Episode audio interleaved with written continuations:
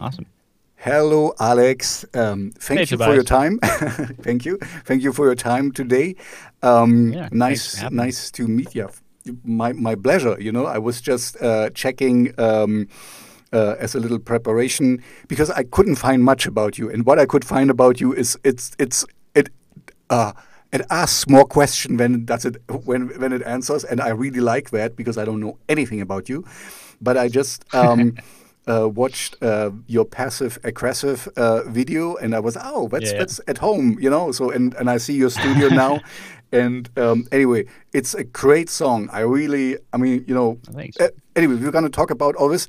Uh, first off, can you please introduce yourself uh, to the audience and and say who you are and why you maybe make the music you are making because it's very special, and um, and also where you come from, maybe music wise, so that we know a little bit of your backstory. You know, you learned the flute with five or something. uh, so um, yeah, please introduce yourself. Thank you. For sure. Uh, yeah, my name is Alex. Uh, I go by Aliag. Um, I'm based in Calgary, Canada, and uh, I guess the the music that I produce, I would describe it as electro, sci-funk, drum and bass, new disco, trance metal. So it's a bit of a mouthful. Um, Exactly. But uh, yeah, it basically started off as uh, as myself trying to figure out how to combine some of my favorite musical elements because I'm first and foremost a metalhead. Uh, I've always been a huge fan of like, uh, especially Scandinavian melodic death metal, like you know Children of Bodom, Soilwork, In Flames, those kind of cats. Um, and so I've been playing guitar since I was about 13 years old. So however many years that is. Um, and always played in a lot of bands and, and things like that. And just eventually, uh, I ended up going to audio school and learning how to produce my own music because I never really wanted to to pay a third party to kind of do everything. Uh, I was always kind of do it yourself uh, from the get go. So, um, yeah, went there, learned how to how to do the things, and eventually uh, because in my old band, I was essentially the guy who wrote all the music uh, as well. Like, even though I, I encourage the other guys to be like, "Hey, if you have any ideas, pitch in. Uh, it'd be awesome to kind of work on stuff." They're like, "Yeah, we'll just play whatever you want us to do." I'm like, "Okay," and that's kind of uh, how I even got into like uh, drum sequencing or or programming and all that stuff in the first place, is because I'd have to kind of map out what I wanted the drums essentially to sound like and give them to the guys, and they would just kind of put their own twist on them and stuff. Uh, but then eventually, I kind of once that band dissolved, uh, it was called Celestis. Uh, because I wrote all the music, like I essentially used those as the guinea pigs. Uh, whenever I was, you know, whatever project I was working on, in audio school, I would just go back and keep reworking those songs over and over and over again until try to get them the best, to the best versions they could be. Um, and then, so I still like have a bunch of those songs kind of on the back burner. Uh, Celestis is still going to be a thing I'll resurrect one day, but uh, since then, I've just been working with this kind of electronic moniker, uh, Aliag, and um, there's a pretty big electronic musical uh, music festival scene here in Canada, uh, especially in Western Canada. Like some of the bigger ones, like Shambhala, and uh, there's like a, a ton of like other more local ones and stuff, or at least there were um, up until you know recent events and stuff. And I'm sure uh, a bunch of them will make a resurgence eventually. But um, yeah, I was just kind of as an aside, I was in that like in that community and I just kind of wanted to contribute to it. So I was like, well, how do I take my background as a metal artist and sort of put an electronic twist on it because I've always liked electronic music as well. Um, and just essentially this whole thing is just this ongoing experiment to try to fuse like dance music with melodic metal riffs and stuff. Um, so that's essentially kind of the background, but it's it's all yeah, it's all done at home in within the comforts of what I refer to as the blanket fort spaceship, which it re- really does look like the ins- interior of a, an adult-sized blanket fort. Um, and that was kind of the the point of that recent video that you mentioned for Passive Aggressive Predator, which is the single that just came out, uh, I think, a week or two ago. And uh, that was, was probably the most ambitious video I've done.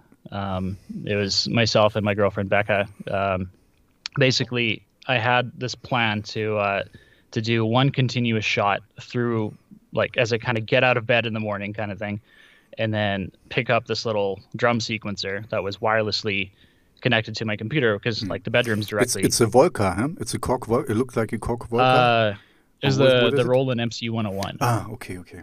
yeah. oh, okay. I, Hmm. uh, I yeah, couldn't. I couldn't really make it out in the video, but yeah. Yeah, that was kind of the downside, is because like she couldn't quite navigate the camera around Mm-hmm. the bed or whatever. Um, because of course, as she's trying to like handle the camera, she also had to like backwards, hmm like, yeah, she has to you give know, you walk space to to uh, yeah. Hmm. yeah, to move through and stuff. Um, it was interesting, but kind of yeah, the idea was to do one continuous shot as I go through the like walk through the house and um, just play a bunch of strategically placed instruments along the way. So it started with that little sequencer. Um, I programmed it to send like MIDI messages wirelessly using a Roland MIDI adapter um, to my downstairs computer. So that would start the playback session because there was like a bunch of audio stems that were playing back Mm-hmm. uh, that were all in sync. Like there's a click track that I had in my wireless in ears. J- just a little interruption. You know, a video can be shot and audio can add, be added later. You know, you uh, Yeah, you- yeah. You, made like a live uh, live friend. I mean, it's, it's cool. I, I, I just I no just good yeah exactly. You you did it enormously hard then because this is really and I mean this is really tough. Okay, but it's cool. I mean, that's even because I didn't know that. Now now I know. You know, and for me it was seamlessly. But of course, I thought you you made the video and added the audio later. Yeah. um, That's how, how o- other people do it. Just just a hint. yeah, that's that's how, of course, like that's how you kind of make it nice and sound nice and polished and stuff. But, um, but even like, yeah, to to make it extra difficult, I essentially like I sampled the kick drum and the bass line from the actual from the Ableton session, um, imported them into that little groove box, and then um, yeah, had it start the the the Ableton session playback from downstairs. It was all wirelessly connected through audio and MIDI and all that stuff. And then as I'm walking through the house, I'm like tweaking little effects and stuff. Uh, eventually, I get downstairs, put the thing down, play my keyboard synth, uh, which is also wirelessly co- uh, connected down the hall, and then pick up the groove box again, go back, set it down, and then eventually the playback from the groove box stops, and the rest of the session takes over, and then I switch off between my MIDI controller and my guitar and stuff, and it's just like It's, it's a Novation thing. circuit or something, or right? uh, the Launchpad. the launch Yeah, pad, yeah. like the Mhm. newer uh, Launchpad X or whatever. Um, Yeah, looks looks Yeah. cool. And, and, and now, now it, makes sense because I, I just, you know, like I said uh, in, in the preparation, I just watched the video, and you know, I wanted to see what I can find, and uh, and yeah, I, I could see that you kind of you got your guitar ready and and, and stuff, and it looked like yeah, you, you're waiting for your turn to, to put it in, but for me, Yeah. it, it made no sense because I thought the video was shot. Um, you know, separately, and now it makes absolutely sense. You were really waiting for the cue to to come. Yeah. well, the funny thing too is like in the video when I pick up my guitar, um, because that was the fourth take that like yeah the fourth attempt to do it, um, which was pretty good all things considered, right? Um, but from the previous take, I couldn't remember which side of my desk I put my guitar pick onto, so I was kind of like panicking. You can kind of see it in my face. Yeah, for, I'm like, for, "Where for did- a short while, this was I, I thought like you were looking at the cue or something. Yeah, something went wrong, and it, Yeah. because I was like, I was kind of miffed at that point because Mm. you know up until then, po- up, up until then, the video was going well. I was like, okay, this Mm-hmm. is hopefully the final take. We don't have to run through this again or whatever. Don't mess it up. Where's the pick? God damn it, we're gonna have to do it all again or whatever. But then I found it and then did the thing. But Mm-hmm. um, yeah, it was kind of, it was kind of funny. But um, yeah, quite Yeah, ambitious, was- I have to say. I mean, for that, really, I mean, um, how you say, kudos or heads up to you. It's really, I mean, when it, it's you know extra. I mean, kind of you, you, you did it on on. Uh, like a video game, not on God mode, or, or you know, the, the extra, Oh, yeah, the yeah, violent like mode, or so, mode, yeah. ex, extra hardcore mode. Because this, is, I never heard of somebody doing this so hard. Um, Okay, no, but very well yeah, done. I won't do anything like that again for at least a long time because I was like, you know, a pile of rental equipment and like, yeah, just even setting up all the wireless systems and everything else, Mm-hmm. and programming, running through it. But I don't know. It's fun to challenge oneself every once in a while and just kind of No, no, and it, happens, I- but- it turned it turned out quite nicely. I mean, I, I you know. I will not over. I mean, I will link to it uh, in the description of his video then, um, or the podcast, uh, what it become later. But um, yeah, if I wouldn't have known all the effort behind it, um, I would have think a nice little home video, well done, and, and Yeah. just. Uh, but yeah, so so it's a live session basically. yeah, basically is. And uh, yeah, and the other the other purpose for it was just because like I don't know we we got some pretty interesting decor here, mm-hmm. and uh, it was just kind of I don't know nice to show off all the all the, the veritable jungle that is our living room and stuff, and know, mm-hmm, it's kind of neat. Mm-hmm. And you have a two story house, I know now, at least two stories. Yeah, yeah, just the two. It's uh, even the house itself is very interesting. Like uh, like we're just renting it here, but our landlords are the ones that actually built the whole thing, and they're like they um they're very crafty because like even those stairs like the dark hardwood i guess they actually made out of um like recycled church pews Okay. So like they, they found like cool. a local church that was getting tur- cool. torn down. They're like, mm-hmm. hey, free materials, you know, kind of pilfered mm. those. I, think, I really like, like that. Floor, I yeah, really like, like, that. You, you know, we use. I mean, uh, we we can talk about this as well because I'm also kind of how you say this uh, not an ecologist, but you know, I try to be economically as possible as uh, you know, um, mm. using as little things as possible. So if I can reuse something, or uh, yeah. uh, you know, upcycle. then then I will upcycle or something. You know, I, I think this is even cooler because it has a a history you know it's not so boring i'm i'm just mm. moved to a new place and it's it's really nice but it's built uh, how you say very efficiently. You know it's it's really square. And and and before that i lived in a little attic thing and it was a lot of uh, beams and you know old uh, stuff. And it really had some some flares you know and yes, some character. some attitude to it. And now this is good this is but it, this is kind of like uh, uh, compact and, and good and, and well spaced mm. and you know you all the, the, the it's very German you could say just very efficient yeah very efficient you know all the walls are straight so you can you know put shelves on it and not nothing is wobbly or or crumbled or something but but this makes it also kind of very boring you know I mean yeah. it's uh, yeah. um, it's it's okay, anyway, we, we talk about you, not about me. But uh, I'm I'm just wanted to say I'm with you that you know some reused material have more flair. It's it's just uh, mm -hmm. it, it it has a history by itself, and um, yeah. anyway, I yeah, like especially like the sentimental value attached to something, right? It's like um, my dad always joked about how like um, like I don't know, in a very silly example, there was like we had two identical coffee makers, and one of them was basically a newer uh, iteration of this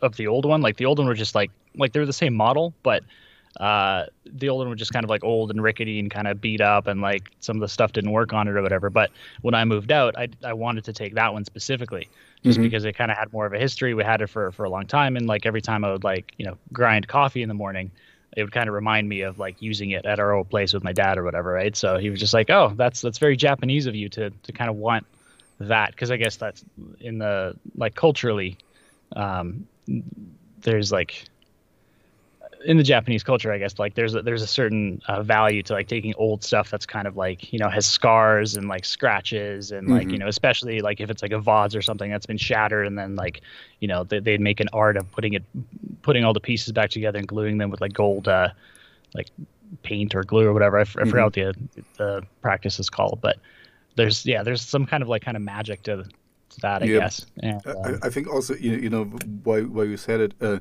but I like um, when when you know I rarely buy uh, stuff, but when I buy a jacket.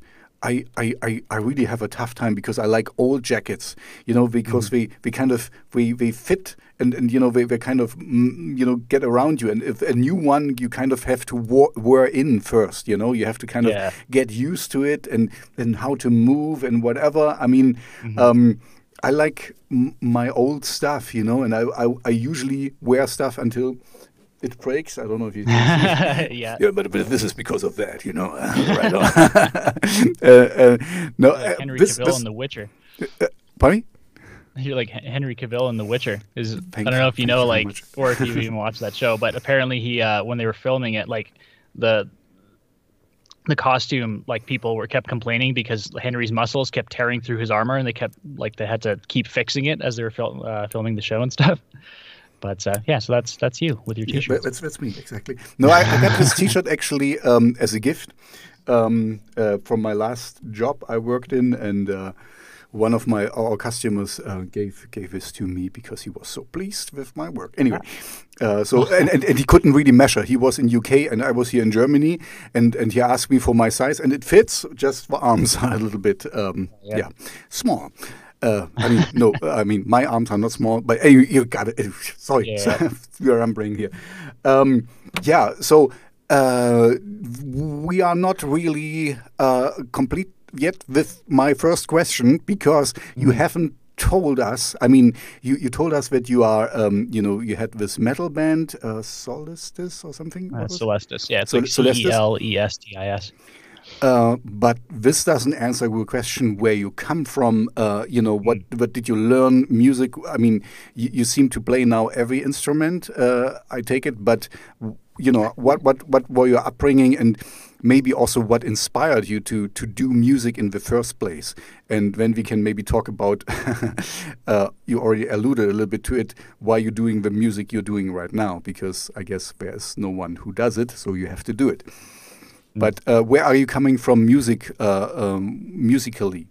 Because you you haven't fallen from the sky. Because yeah, there's some Well, craftsmanship here. Um, yeah, I don't know. I guess um, like I definitely recall when I was probably like three years old or something. Uh, my dad had this like this really cheap um, nylon string guitar.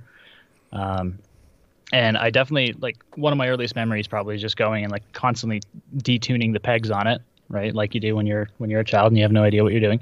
Um, so that was probably my first exposure to an instrument ever. But um, yeah, when I was 13, there was like a like a guitar class at our at our junior high school, and I was instantly drawn to that just because I really wanted to to impress girls, I guess. Mm-hmm. Uh, yeah, The cl- the become a classic. badass guitar player, do that. Yeah, so that was kind of the primary motivation. But the more I kind of tinkered with it, the more I fell in love with the instrument. It just kind of came came to me naturally. Like before that, I was like I would draw like comics and stuff. I was like I was always a vi- visual artist, and I would do like oh tinker in Photoshop and stuff. And I still do that on occasion. Like I make all my own artwork and stuff. Mhm. Um, well, at least like the the graphic design portion of it. Um, these days, I've been collaborating quite a bit with uh, with my girlfriend Becca, who draws a lot of the artwork for like anything of mine that's that has like all this cool line work and has all these like very organic elements. Like she really likes drawing like skulls and like things with mushrooms growing out of them and whatever. So anything like that is her work, and then I'll just take that and import it into Photoshop and kind of finalize it stuff. But um, yeah, so art was always kind of my primary thing, and then as soon as I fell in love with the guitar, that's like all I wanted to do. And then eventually started recording my own music because I wanted to put my ideas down. Like, um, realistically, even though I've been playing for how, however many years, um, I know very, very few songs. Mhm. Like I know guys that you know they're you you ask them to play anything, like you name a song, and they're like, oh yeah, I know that, and then they're Uh, just like you mean cover songs? to, like, yeah, I. I, I got it. Okay. Yeah. Hmm. and there's like there's a pretty big like cover band scene uh, here in Calgary, um, and like some phenomenal players, but like they don't like most of them don't really write original stuff. So like I've always found it kind of interesting how there's like a spectrum of musicians, right? You could have somebody that's like incredibly technical and and can play their instrument very very well, but then like they can't write anything original. Versus like you have somebody who maybe has no technical like knowledge or training whatsoever, or music theory or whatever, but they can like they just have really good ideas or really good ear for stuff or whatever. Mhm, mhm. And I guess I'm somewhere in between.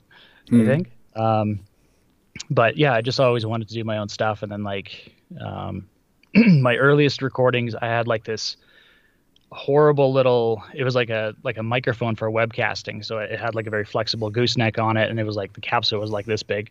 And what I would do is I'd like wrap it around my leg and point it at the sound hole of my acoustic guitar, and then just like try to record that and tinker with software, and it sounded very very bad, but.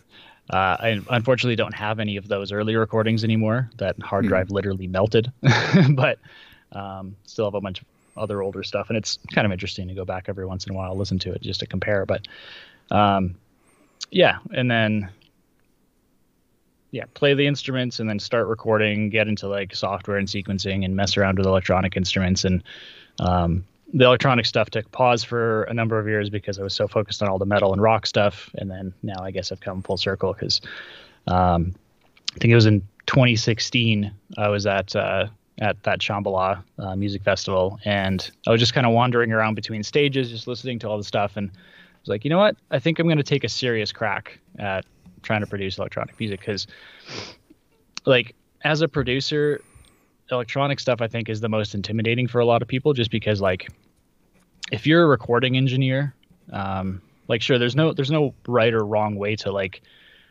mic up an instrument or record it or mix it or whatever. It's just like, you know what, if it sounds good, it is good. Like just make it sound good kind of thing.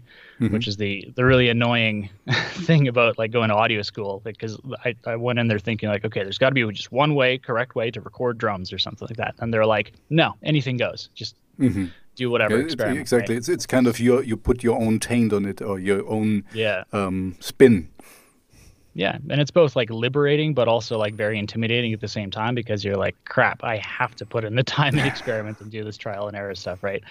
Um, there's no formula to it but yeah so with, like electronic stuff it's it's even it goes a little further because you know as a guitar player you don't build the guitar you play from scratch. You just pick it up tune it and then off you go. You sure you dial in your tone and stuff but then that's kind of it.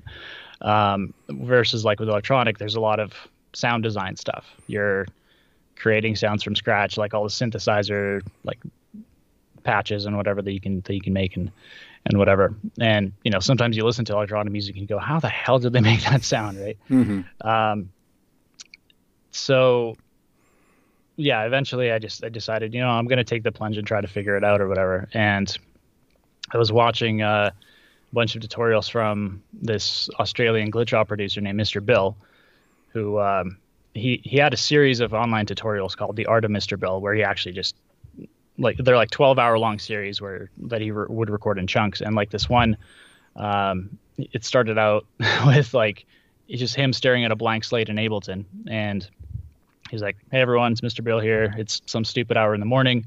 Uh, I haven't slept for three days, but I, I, have like mad writer's block, but I really want to make some tunes. So I'm just going to load up a synth, make some weird bleep blow up noises and just see what happens or whatever. And then so he starts experimenting, and then like 12 hours later, he's got a finished mixed and mastered track. And that was my first introduction to Ableton, uh, which is like probably the the best in my experience for like sound design and electronic production, just because it's very easy to route stuff in the program and just very easy to like mangle sounds and chop them up. And, and, and also also to for for live performances. I heard I haven't used Ableton, mm -hmm. I have to say, but I, I heard it's easy to kind of um, you know with your with your um, nah, with your MIDI thing, you can kind of uh, mm. you know um, nah, hit things and, and kind of start start things, and they blend in together quite quite well. I mean, it's it's, yeah. it's made for for live performances. Mm -hmm. Yeah, and it's also like it's very resource efficient and stuff. So even if you have a bunch of virtual instruments loaded and stuff, it's uh, um, it's very good at allocating um, it, the system resources and the processing. So, um, yeah, because it, it's tailored for live performance. Like the the whole idea is to make sure that your stuff doesn't crash in the mm-hmm, middle of it, mm-hmm. right? So it's it's really good for that. Um, but yeah, kind of coming from a background of like Cubase and Pro Tools and all that stuff and going into Ableton, it's a kind of a different workflow. But then once I got into it, I was like, I can't stop and I can't go back to the other stuff. Um, hmm. But yeah, and really just I've just been experimenting ever since then. Um, just going deeper and deeper into it and learning more about synthesizers and, and all that crazy stuff. Um, but yeah, I guess here I am today, just mangling metal riffs and uh, electronic dance beats in a way that seems to hopefully make sense. You know, it's uh, it's kind of hard to like place it anywhere. Like if you're trying to submit your music to like blogs for review or whatever, and you're like, oh, I guess this has elements of like house music in it, or it's got elements of like drum and bass. But then of course, uh, there's a lot of scenes that are like very passionate about that one specific genre, and as soon as you like advertise it at, as that thing, they're like, "Well, that's not real." Like, yeah, I, jungle I hate, or whatever. I hate this. I, you know, I'm, I'm really, I'm really with with you. With a, for me, music is very liberating. You know, there is no right or wrong. There is just something you like or you don't like, and I really hate to be so.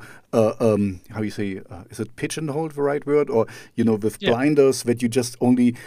I know this, of course, too. You know, this is no true death metal because you don't yeah, do this and. Blah, blah, blah. and what the beep you know i i try to keep it pg but yeah. this is really stupid i mean you know you, you can run in every direction basically you know and and how if you know a little bit about metal and the history of metal, where it comes from. If, if we would have played, you know, the blues stuff, the first yeah. ones have played, then we would have, you know, we would still play blues, but we, mm -hmm. we you know, and now you see how many, you know, um, there's grindcore, crustcore, this stuff, stuff, stuff, stuff. Yeah, metal in particular is there's so many subgenres of that too, and, right? And, and so, like, so, so, I, for me, it's it's kind of, I mean, I know it, of course, but how can we be so so um, so kind of stupid or so so so um, how you say so conservative? I, I don't know the real yeah. word for it, but how can we? not see that there is so much more out there you know and and and for me I really like your stuff. You know, I'm I'm kind of a fanboy here because this is always what I wanted to hear. To have this, uh, you know, I, I grew up with Ministry, Psalm 69. This was like, oh, we have guitars and electronics. This is possible. Yeah. I, I didn't know, you know, and this was so man, yeah, you can you can fuse this, and and mm. uh, and here in my little neck of the woods, um, it was impossible to get people together, you know, to to have. Uh, I could, you know, I'm a bass player by trade, so I, I, played in a lot of bands, and it's no no problem to find a band. But oh, can we add some electronics? You, you mean like just some piano and stuff? Yes, we can. But no, I, I mean like really electronic and stuff. And no, yeah. This is not true rock and roll. this is not true hard rock. Yeah. This is not true metal. And oh, I hate this. Yeah, you're like, get with the times, man. Yeah, There's I a mean, lot of technology I mean, out there. and, and and also, I, I okay, I, I don't think um, that that you are kind of. I mean, I, I really think you're doing what you want to do, but uh, even if you think a little bit out of the box from a marketing standpoint, if you do this right, you kind of have a have a large, much larger yeah, audience because you have the metalheads yeah. and you have the the the, the synth pop guys and you have the the dance floor maniacs or whatever you call them. Yeah, and I just, I mean, don't get me wrong. I don't think this is your goal to kind of like you know uh, have all these, but um, but you might, and and so anyway, I, I like like you. I think it's very liberating to just do what you what you like uh, and, and and infuse things. And and um, you know, I grew up in in the '80s, and you know, for me, I like pop music and stuff, and uh, so I like pop. But uh, then I um, also like heavy guitars, and, and mm-hmm. why not fuse them? And sometimes yeah. I'm, I'm, listening to some some death metal bands, and then. I, oh man, this is like a pop riff. We just play it really hard and really fast. That's all, you know, just a yeah. and and um, and of course we. But yeah, if if you would sing normally to it, it would be you could sing a pop song there. Anyway, this yeah. is, uh, you know, I, I, think I'm preaching to the choir here because we, we are very similar here. That's kind of so idiotic to to restrict yourself in music because there is no restriction in music. I mean, yeah. either you like it point. or you don't like it. Yeah, exactly. This is so. That's that's a liberating thing. So, thank you. Um, thank you for, for doing the music you're doing. Um, oh, thank you. Uh, yeah, it's it's funny actually because like throughout doing this whole like um, because I've really fo- focused on kind of marketing over the last year and actually trying to build an online fan base and you know like mm-hmm. it's been really cool especially with you know people such as yourself kind of reaching out and be like, hey, let's have a talk about this and stuff. Um, but it's been really funny because I've, I've gotten a series of comments from people uh, just on my various videos being like, bro, I'm a metalhead. All my girlfriend listens to is electronic music, and I hate her music, and she can't stand mine. But it's like now we can actually listen to the same thing in the car mm-hmm. together. Thank you. like, that's awesome. I'm like, you know, a musical couples therapist kind of thing, in a way. I just, I just uh, um, got your your um, your Spotify up, and I mean you're doing quite well. You have ten thousand uh, over uh, almost ten thousand five hundred monthly listeners. So mm-hmm. uh, you know you you you you're you're getting somewhere. Okay. I mean, yeah. yeah, you're doing you're doing okay. it's good. Um, so I mean, this is kind of this is almost not niche niche anymore. You know, I mean, you you are more than than just. Uh, um, maybe this brings me to another question. Do you have uh, a label, or do you have some? Um, because you just said uh, you focused on uh, promotion. Um, so, how do you promote yourself, or do you, do you have a label or somebody in the background who helps you with the promotion? Uh, no, it's, it's Okay. just another hat that I wear. Mhm. Um, yeah, it's just another another kind of skill set that I've been learning over the last year, I guess. But um, it's interesting, I guess, because you know, as as a creative or as a musician or whatever, typically you're like, I just want to make art. I want to do my thing, and I like the marketing. It's it's almost like kind of looked down upon. You're like, eh, I Mhm, know there's people for that, but it, like, just seems kind of sleazy to try to sell yourself. Like a lot of creatives are actually really uncomfortable with that. I mean, I guess myself included a little while back. Um, but the more I got into it, the more I realized that it's like, oh, it's just it's another avenue to be creative because sure, like yeah, my main focus is like my music and and you know the occasional bit of graphic design, but you know as you get into it and you start thinking about like okay so writing copy like creative headlines that might be kind of catchy or like even just like a video that you put together like how do i make this seem like a like if somebody's scrolling on facebook or whatever how do i make it so that they actually pause and go eh, that's kind of cool you know and like the, the more you get into it then the, the more yeah the more that that creative ball starts rolling i guess uh, which is kind of cool but i mean generally it's just been kind of a combination of uh, just making videos that you know you like you use them as ads but you don't make them look like ads Mhm. right because if you have something that's incredibly polished and and you know seems like it's really well produced generally people like in the back of our heads we tend to kind of immediately like dismiss it because we're like oh just another ad just another ad whatever just skip and, and whatever Mhm. but if it looks like it's a guy who's just like playing instruments in his living room and you you find the tunes are oh that's kind of interesting. Oh he's flipping between all these different instruments and doing it all himself like as a as a one man electro instrumental laptop band kind of thing. Um, they, they're a little more likely to take pause and that was kind of the a big part of the reason for that passive aggressive vi- predator video Mhm. is to be like oh it's just a guy in his house. He's getting out of bed. Now he's playing stuff you know? Mhm.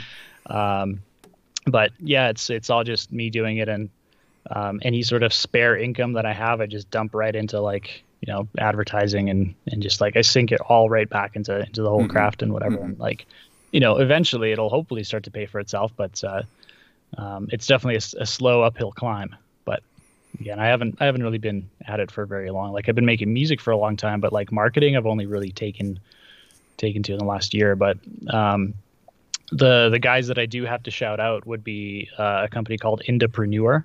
Uh, Mhm. they have a bunch of online trainings on this stuff, and uh, like I just saw one of their ads one time, and and uh, the they have like really really good trainings about like um, just harnessing the Facebook ads platform or like how the whole Spotify thing works or like and they're not like hacks they're not like oh pay us 50 bucks and we'll pitch you Mhm, to a mhm. 1000 whatever playlisters or whatever like which is usually a scam um, they actually kind of teach you like how to like essentially treat your music career as like an actual entrepreneurship kind of thing like as a as a business essentially Mhm. um, and uh, yeah, been learning a ton from from those cats and stuff. So it's and, and then implementing it and just going my own way with it, Mm. which has been really cool. Um, but yeah, you it's seem, all You seem to be doing quite well. You know, I'm I'm kind of I I hate this to to to be an influencer because you know I would look down on an influencer kind of because I think of you know a little fitness model and like oh I'm I'm drinking this and then I get slim and da da da, Oh, yeah. you know all this all this stuff but in a way I am and I'm also learning by doing you know and and uh, I don't think it's a bad thing because, like you, I do what I like to do. You know, um, nobody pays me to talk with you, and I'm looking for the people I want to talk to, and I reach out to them, and you know, like like we did, yeah, because I liked your music. So, oh man, this looks interesting, and so um, and this is kind of what you what you also showed in your video. This is the authenticity, authenticity, no, authenticity, no. How do you say this word? Authenticity. authenticity authenticity okay got it Yeah. sorry sometimes my german comes a little bit too much through uh, sorry for that um, yeah so uh, yeah some some words are a little bit tougher than others um, Yeah, but yeah, I, I guess we understand. Uh, anyway, so my, my what, what I want to say is like like if you um, because it, it was kind of exactly the same.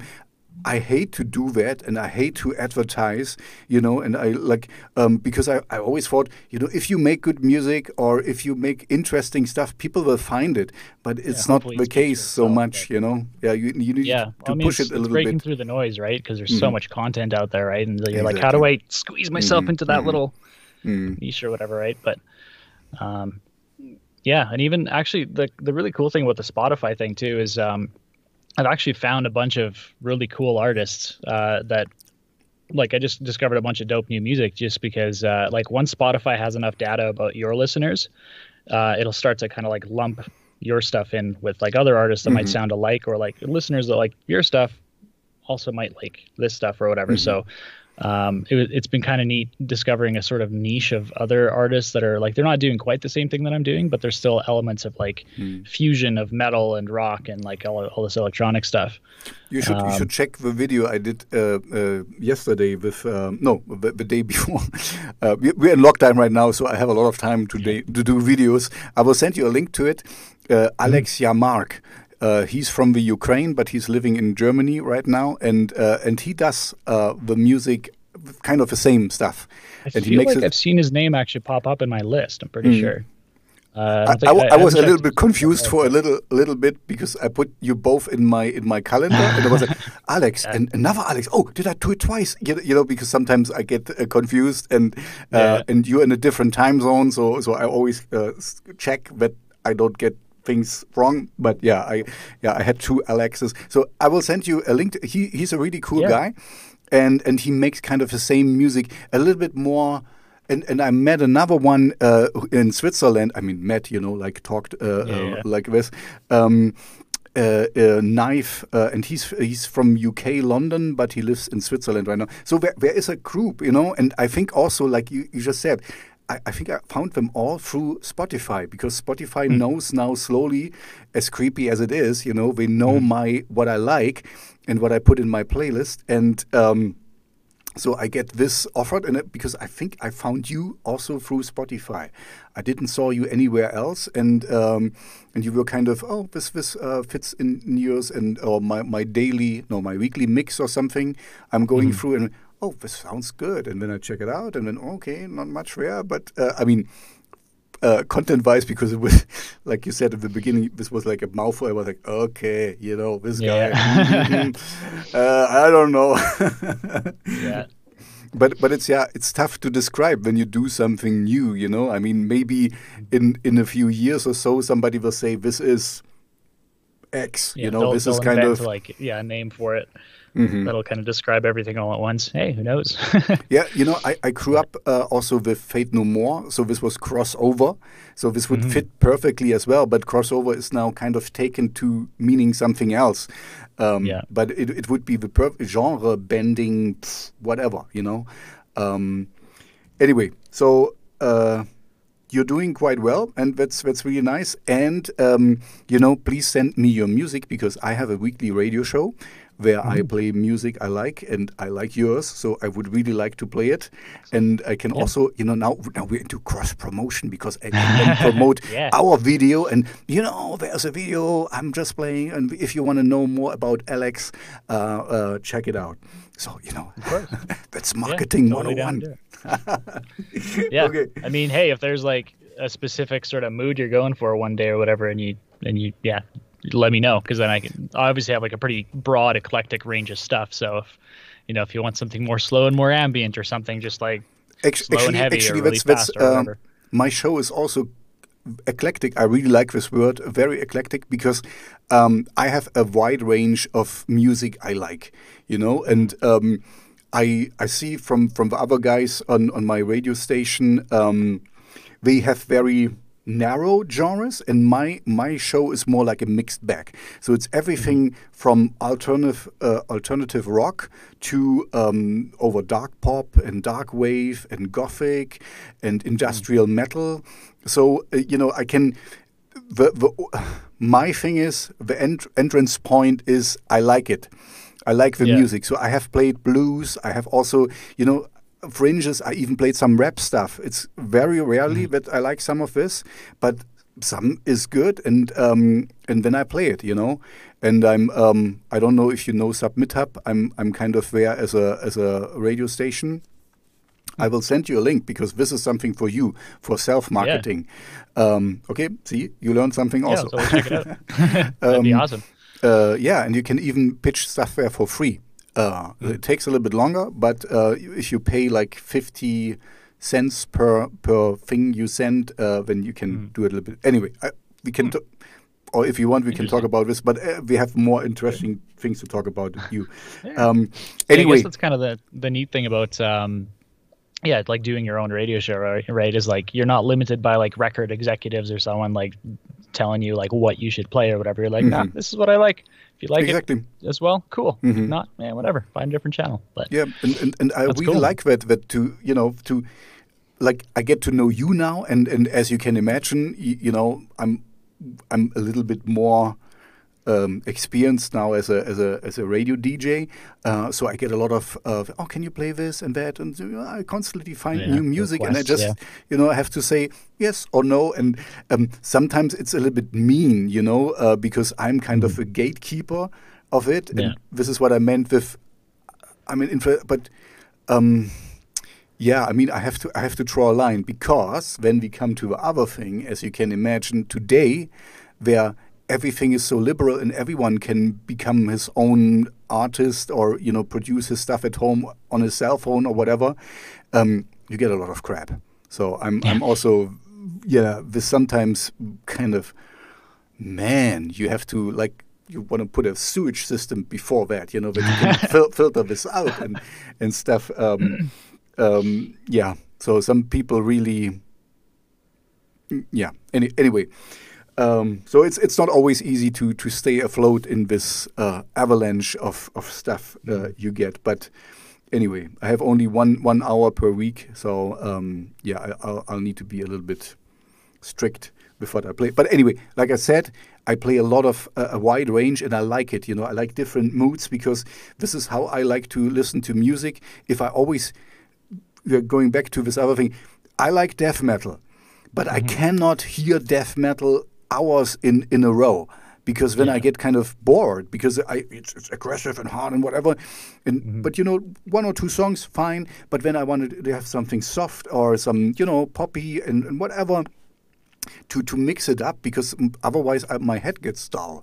I like to mm-hmm. you know to kind of be engaged and when you you know I like punk music, but I really hate punk music because mm-hmm. most of the punks I know they play only you know 180 uh, miles per hour uh, music yeah, straightforward yeah. and when when it's I like one song, I like two songs and three songs. Okay, and then okay, now slow down a little bit and you know kind of because when when it hits better, you know it. You know when you when you create mm -hmm. a mm-hmm. song, you, you take out a little bit the, the speed and then you, you hit harder or you, you take some yeah. instruments. Yeah, out. the contrast between the, the, exactly. the elements. Yeah. Just, just you yeah, know, so it's kind of like a more dynamic listening journey, right? Exactly. Make it make it dynamic, and and so sometimes uh, anyway, when I'm really, I get bored fast. You know, mm-hmm. if if you don't, um, if if you cannot play, uh, see, maybe let's let's stop with talking about me, uh, talking about you. Um, so how long how long uh, do you have your your project uh, Aliak? Is it right? A Aliak or how you say Aliak? Yeah, Aliak. Yeah. Aliak. How long uh, are you are you um, are you producing music with with this project already? Um, I'd say that like the first track I made uh, with that name would have been back in 2005, but I wouldn't really consider that to be like an official anything, right? I was just like, yeah, call it that, leave it alone. Uh, but I guess more s- the serious sort of incarnation of it would would have been back in yeah 2016 when I really started kind of going heavy with the electronic production stuff. Okay. Um, okay, because yeah. my, my, my question is, uh, or the question I really have is, um, so have you have you played live? Have you have you done some live shows with it as a mm -hmm. as a solo producer? As a yeah. Okay, so um, you did. I've done a bunch. Um, so yeah, like I've done a bunch of my own solo set stuff, and uh, I'll also sometimes play with uh, with my friends who uh, who are DJs, and they're like very much immersed in the in the festival scene and all that. Um, they're called Kali Yuga and the Genesis Project, and um, basically how that all started was like back in 2015 because they they would regularly DJ like a bunch of these big festivals and stuff, and then they were like, hey, it'd be kind of cool to like because they're also metalheads as well. Um, like it'd be kind of cool to have like a live guitar play over over top of a DJ set kind of thing. So uh, we kind of worked out some ideas. I, I, played a couple licks and stuff, and then of course the ravers go bonkers when they see like a live instrument, especially if it's somebody shredding guitar solos, right? Because then they're they're so used to like a DJ on stage, you know, just like you know the typical like laptop face and yeah, like the finger points and you know the knob twists and everything else. But and then all of a sudden there's like a mm. big pointy like mm. Alexi Laiho guitar on mm. stage, like a solo being ripped, and they just kind of lose their minds, which is kind of cool. Um, so that was, I guess, the other thing that kind of gave me an idea to start pursuing this whole thing is like, oh, okay, so make rave music, but with like guitar solos over top. Um, so occasionally, like, we'll actually play festivals now, and they'll uh, now that I have my own music to kind of contribute to the to the, the the live set, they'll like mix in my stuff with just the rest of their set. Like they don't um, usually write their own stuff; they just kind of play like they DJ other people's music, but they're like they're they're how we mix it like, a little bit. We mix it up a little bit. Yeah, like mm. their signature sound essentially comes from like even though it's other people's music, but how they curate that atmosphere and how they build their set. Uh, there's something kind of very magical to it, and it's like very unique to to them. Mm-hmm. Um, and so, yeah, with kind of me in the mix, it kind of creates for a bit of an interesting experience. Mm-hmm. Um, for for the listeners, I guess, at the festival, and, ju- and just something a little different, I guess, outside of the the DJ thing. Mm-hmm. Um, But uh, yeah, so I would do stuff with them, and then I would also do a bunch of my own stuff where it's just me with like my whole live rig. And um, on my YouTube channel, I actually have like a couple of videos where, like, I have a full hour long live set, which I the most recent one was from June. Uh, it was just done at uh, like I just filmed it in in the basement that I lived at before we lived here. Mm-hmm. Um, and it was just yeah, kind of a showcase essentially of what my live set would look like. And it was just me flipping between the guitar and like in a synthesizer and my MIDI controller and all that stuff. Okay. Uh, and then I also, yeah, like uh, it's yeah, just called Live at the Blanket Fort Spaceship. um, and I kind of I, I'm aiming to go and revise that as well. Like I want to make a couple other live sets and just like either try to live stream them if my computer can handle it without exploding, mm-hmm. or just film them and sort of premiere them on YouTube or whatever. Um, which in and of itself is kind of cool because then you can actually hang out and like chat with people while it's playing back, right? Whereas you can't, you don't have that luxury if you're actually performing the parts, right? Um, but yeah, so live sets have definitely been a thing. Um, it's still it in the grand scheme of things, it's still kind of a fledgling project. So like even before the COVID thing happened, like I was like I had the luxury of playing at a bunch of local festivals and then a couple local clubs as well. But then over this past year, I kind of stopped focusing on that and I was like, okay, I'm going to get more into the marketing side of things and then get back to the live stuff later once I've sort of built up a bigger online presence. And mm-hmm. then COVID happened. So I'm like, mm-hmm. ooh, even less reason to leave the house. Great. Mm-hmm. um, so I've definitely maximized the time. Um, just kind of hold up at home, just like working on all this stuff. But um, yeah, live things are definitely a thing, and that's when I started this whole project. That was kind of my um, mission. Essentially, was to like, how do I take all this stuff to the stage and do it all myself? Mm-hmm. Um, it would be really cool to do the stuff eventually with an actual band. Um, there's yeah definitely lots of room for that you know like if you if you look at even like how guys like pendulum are, have done it before um, even when they had like In Flames join them for like the one track or whatever, that was really cool. But um, I think there's definitely a lot of potential for it. But for the time being, because I can't afford to pay other band members, I'm like, yeah, let's do this all myself. Mm-hmm, mm-hmm. And uh, and I and I constantly say that the nice thing about having uh, your laptop as your bass player is that you don't have to constantly argue over who bought the last case of beer at the jam and you don't have to help haul its stupid Ampeg fridge-sized cabinet up and down the stairs.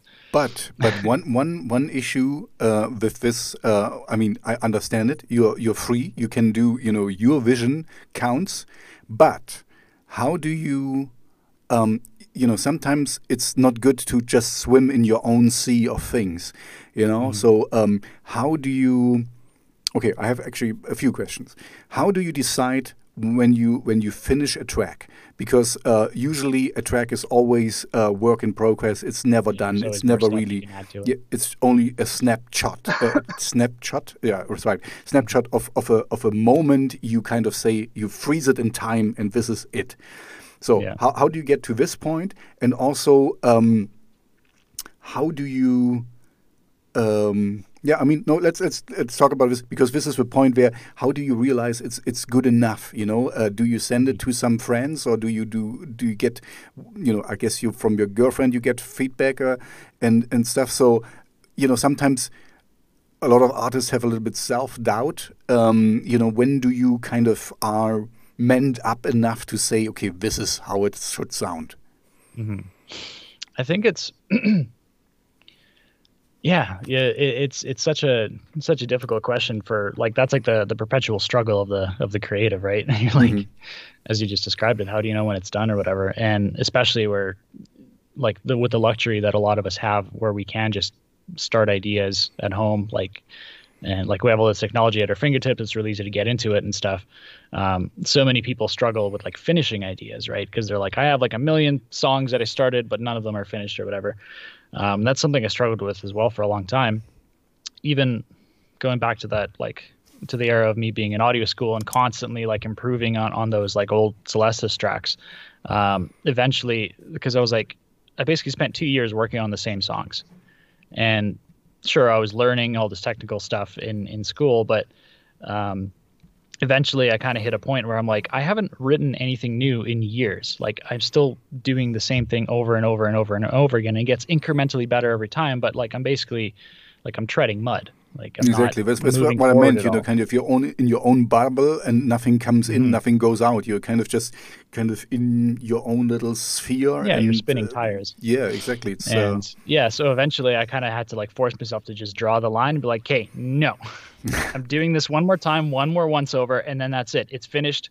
I'm not touching it again. I'm just going to re- release it as is, um, because I kind of just made myself realize that." Um, no matter how stoked I am on the thing that I'm working on today, five years from now, if I'm still working on it, that's that's all it's going to be. But if I've already moved on past it, I'll probably have written way more better things by that point, and I could look back on it five years from now and go, "Oh, that was cool," but it doesn't. It's nowhere near as good as anything I've done like today right and, so and, just, and, you can also remaster it you know you can kind of yeah. uh, what's a lot of bands doing you know like uh, their early hits and then they remaster mm -hmm. it the 2012 version or whatever of the yeah. song so you know i mean it, you you freeze it in time but it doesn't need i mean you can still take the best parts of it and, and make new um, mm -hmm. out of it so yeah yeah totally and uh, and that's that's kind of the other allure of it but um, yeah since then i've just like i think over the last four years, I forced myself that like whenever I start an idea,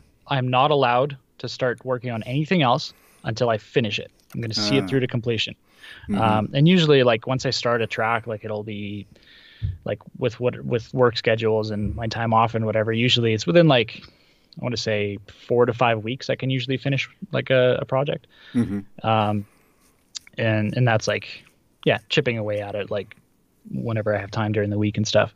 Um, but I guess when I know that it's done is probably when, like, yeah, as you said, there's always more elements you can add to it. There's always more you can do to it. It's a perpetual work in progress. But at a certain point, I'm like, I, I just kind of decide, like, you know what? This has enough layers. It sounds pretty full. If I add any more to it, there might be a point of diminishing returns. Exactly. Um, or if you, I just feel like overdo it. Hmm.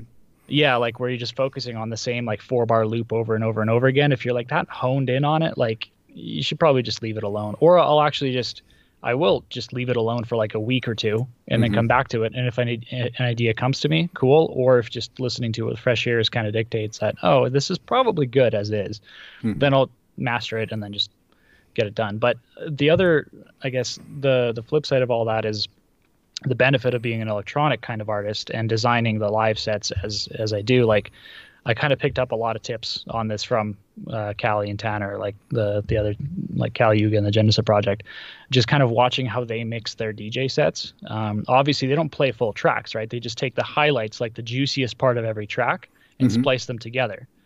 and that's kind of what I do with my live sets as well. Is I'll I'll take basically the the best parts of each thing, and um, I'll also like sometimes write custom transitions because you know they're already pretty genre, uh, like pretty fluent, eclectic and flu- fluent. yeah, genre and so fluent. like they're pretty different from one Mhm. track to the other, and even even within one six minute long track, it usually jumps between all this different stuff. So I'm like, okay, so how do I make that fit on a grander scale within like an, the context of an hour long set? And sometimes you know to get from this key and this tempo to this key and this tempo, you kind of have to write a custom section just to make and, and that that becomes kind of cool because it's like you can only hear it within the context of that live set. It's not a track of itself that's released anywhere else. Sometimes uh, it can become a track uh, of its own accord. Like you know, I, I've used a bunch of transitions over and over again in, in a live context, and then eventually I'm like, oh, I think I can actually take this idea and run with it, and it'll go a little further, and then I make Mhm. a, a standalone track from it. So like that gives them chance, like those ideas, a chance to evolve and stuff. Mhm. Um, but uh, the other benefit of doing it that way is that I can essentially go back and remix my own stuff.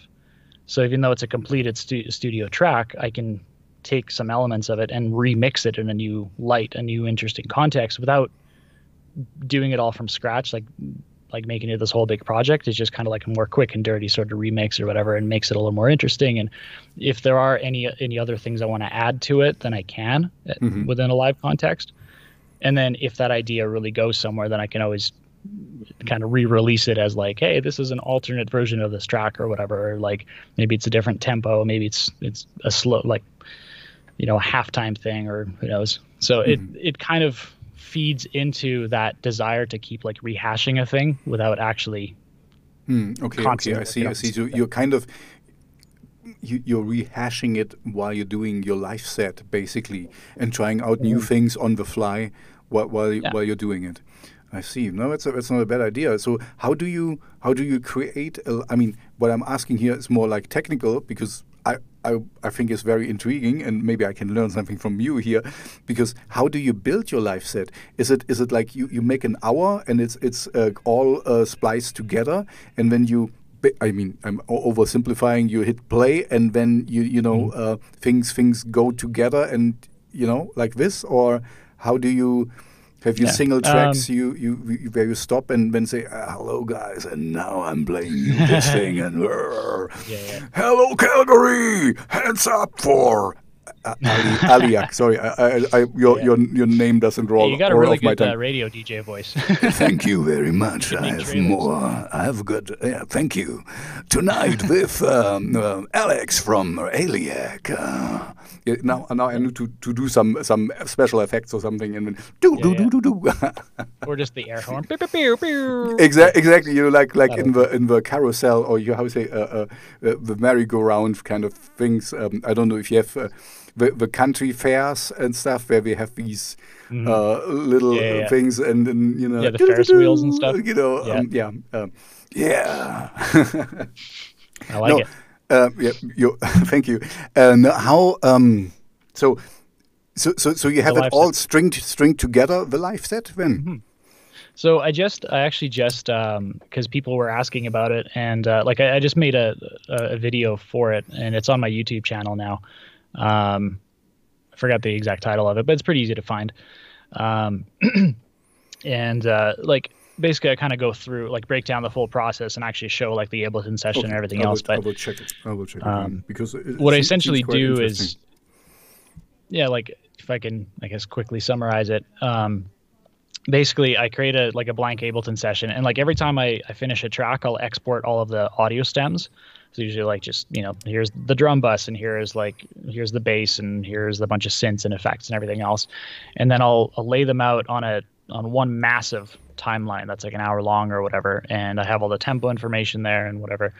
Um, I'll usually start thinking in the back of my head, okay, so like this song is in this key in this tempo, this song is in this key in this tempo. I think they could flow together, and then sometimes I'll do the custom transition thing or whatever.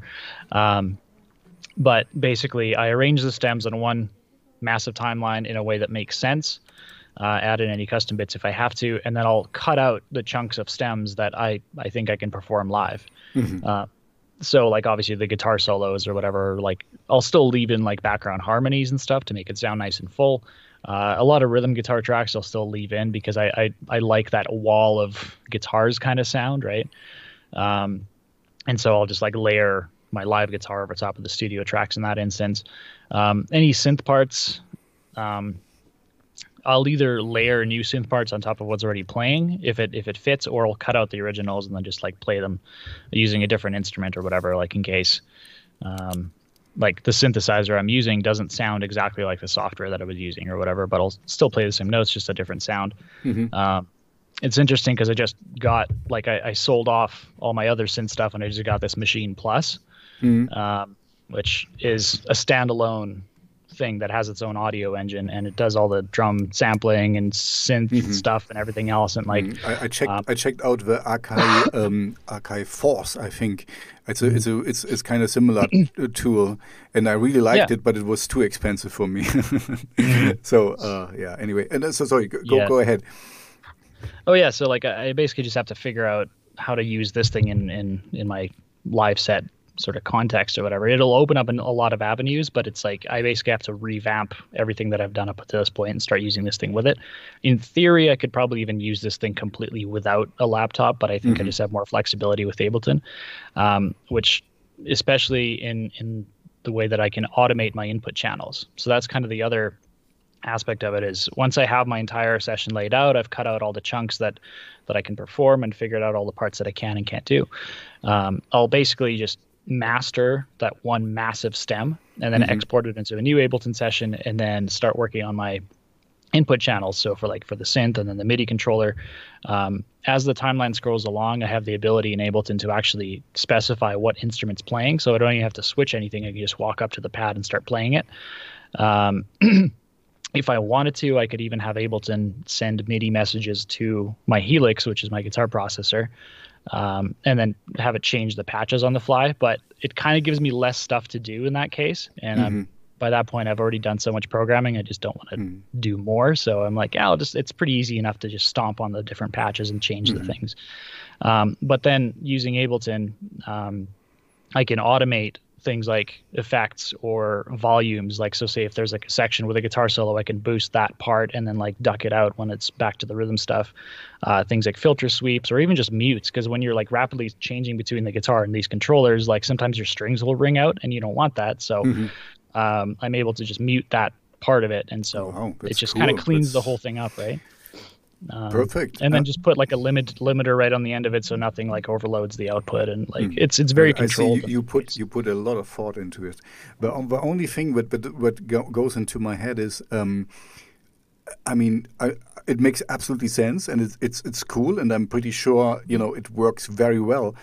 What I'm just thinking is uh, more from a normal live band perspective, it's kind of like you usually pause when when you know you finished a song and then thank you and you know and and how how do you do that? You you can stop it and then you can go on or, or because it's all blending together basically. You know, it's, yeah. It's one hour. Well, even there, like thing. I would um like I would have sections that I like. This isn't in the in the most recent live set, but um, like whenever I'd perform live, I'd usually have a microphone and stuff, and I would have a bit of banter in between tracks. Or if there's mm-hmm. a section where like, you know, one song is fading out and the other was coming in, I would have like a little bit where I would just like crack some stupid comment or something mm-hmm. like, "This song is about my best friend making fun 20 of me." Twenty seconds like, to say something, something yeah. like this. Okay.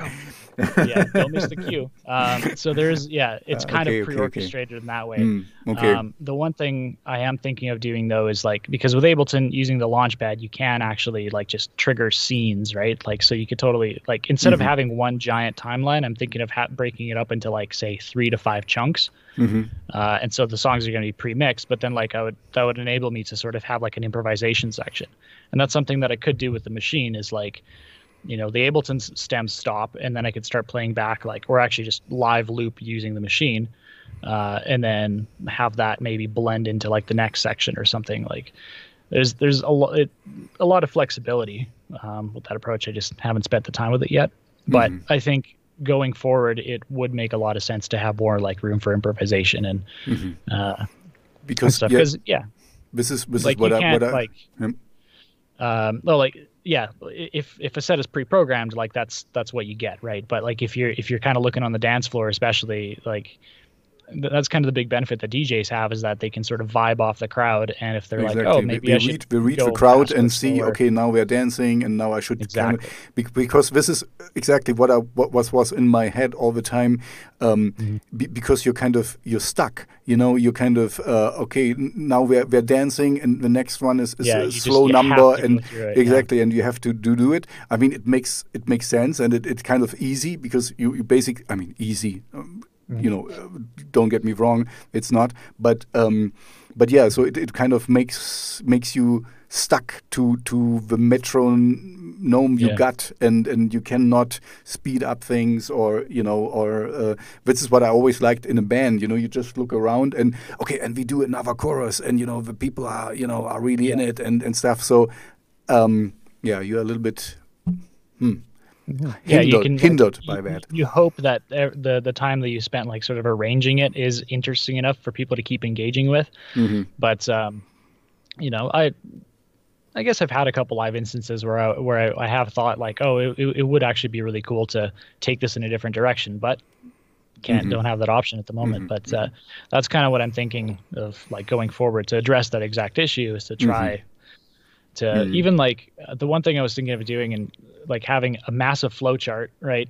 Say like, okay, I have chunk A and chunk B, and then chunk C and D, and depending on the set, maybe I can go from A to D or B to C or something, and then Mhm. like have different transitions between those. So it's still kind of pre-programmed, but I'm able to steer the set in different directions. Exactly. That's Uh, that's also what I because uh, you know just that you know where I'm coming from. Um, I, I was a singer of a metal band once, and mm-hmm. and we, we didn't had a, a drummer for for a while, and and also not a bass player. So we had only two guitar guys and me as a singer, and so we were coming. You know, you know, it was twenty. Oh, 20 years ago. Oh man, I'm old. Uh, 20 years ago. Vintage, And- you're vintage. I'm vintage. Oh, thank you. Thank you. Classic. no, no, no, and, and the problem was there that uh, you know they, they programmed the drums and and the, the bass.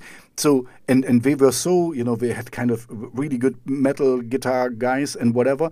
But if you would have seen our set once, that's enough because the next set will look the same and the next set will look only i as a singer could kind of move around because we were so preoccupied with their uh, uh, two guitar solo parts you know doing a, a dual solo thing and you know really cool stuff but there was not much going on. And and it was kind of boring for for the people to see you know kind of also the same layout the same turnaround.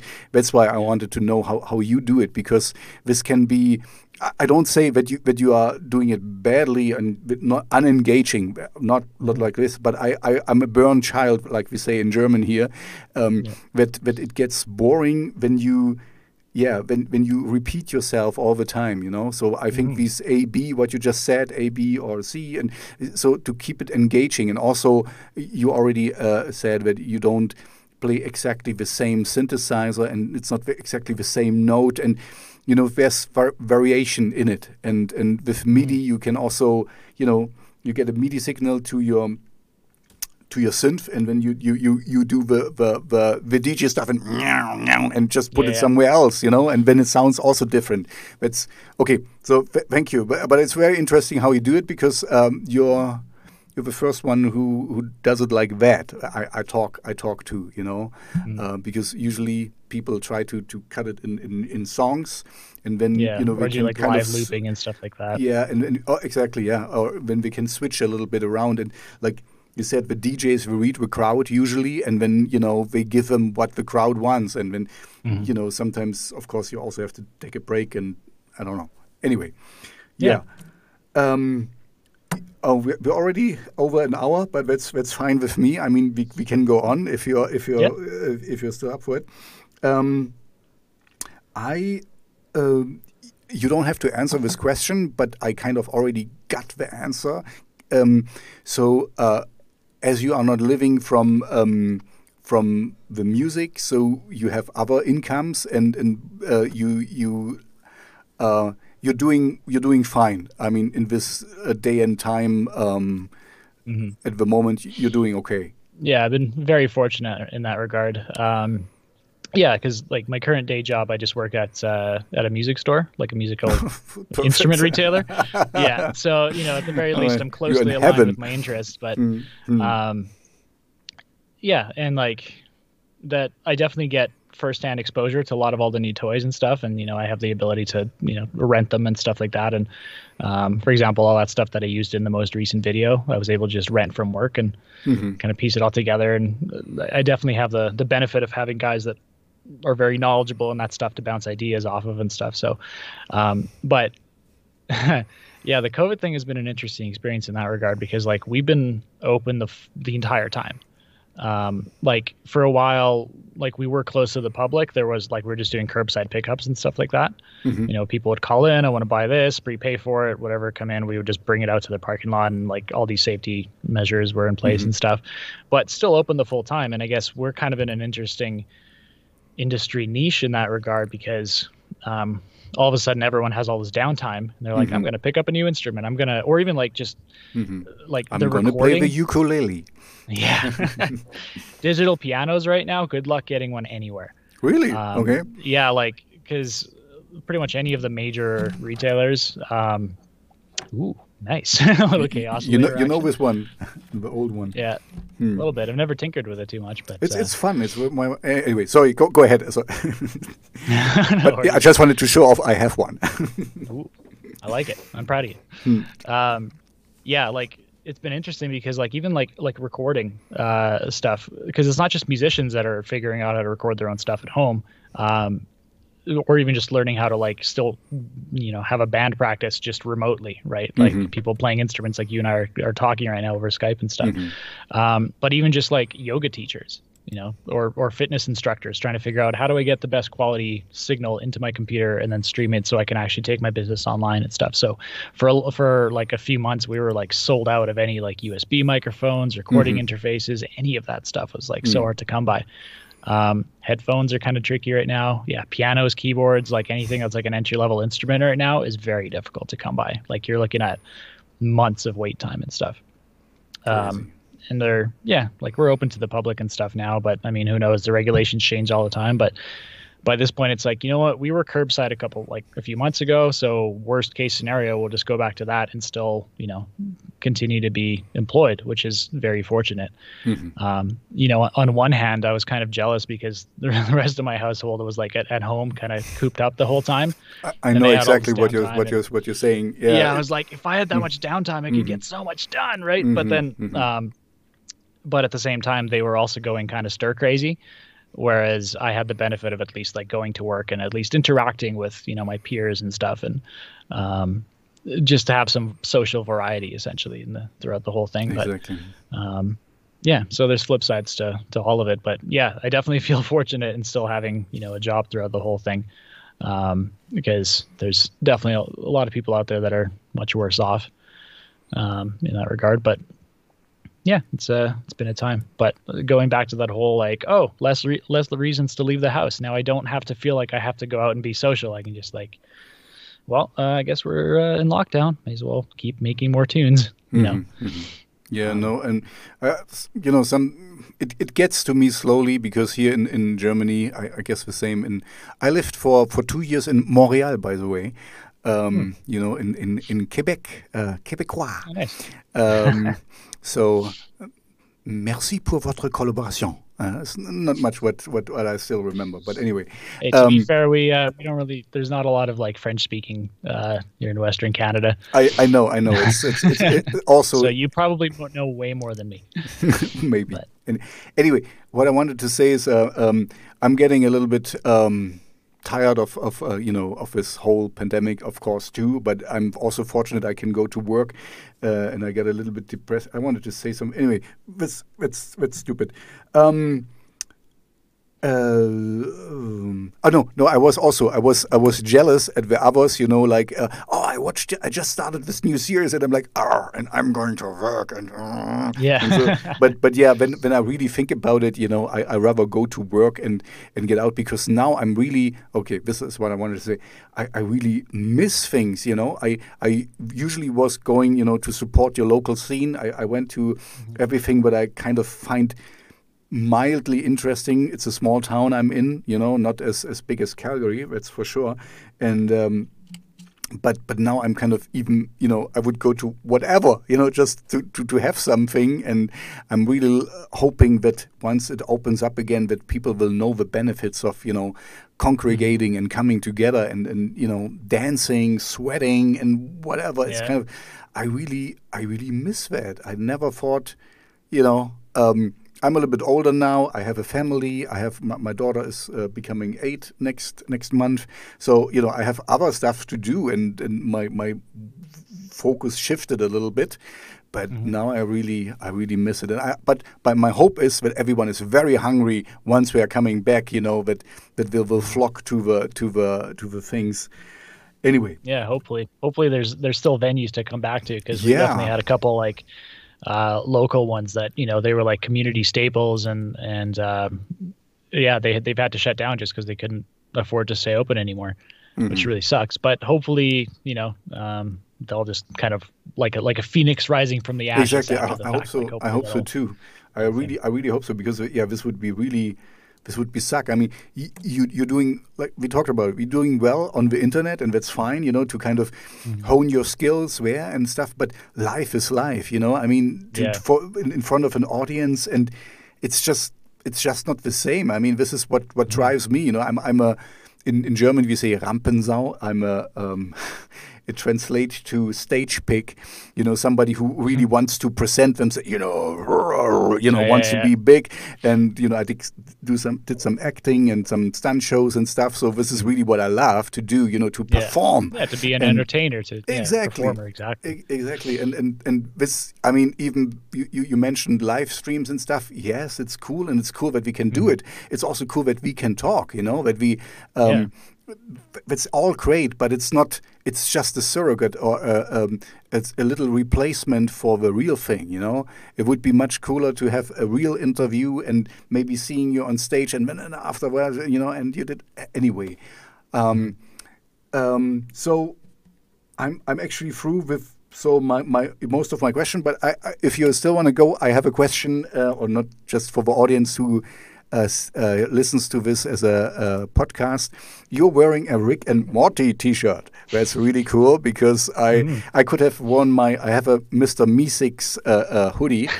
Um, nice. Yeah, I, I, really like this one, and it's it's so it's so not me. It's it's bluish, uh, you know, uh, um, baby bluish and stuff. And um, yeah.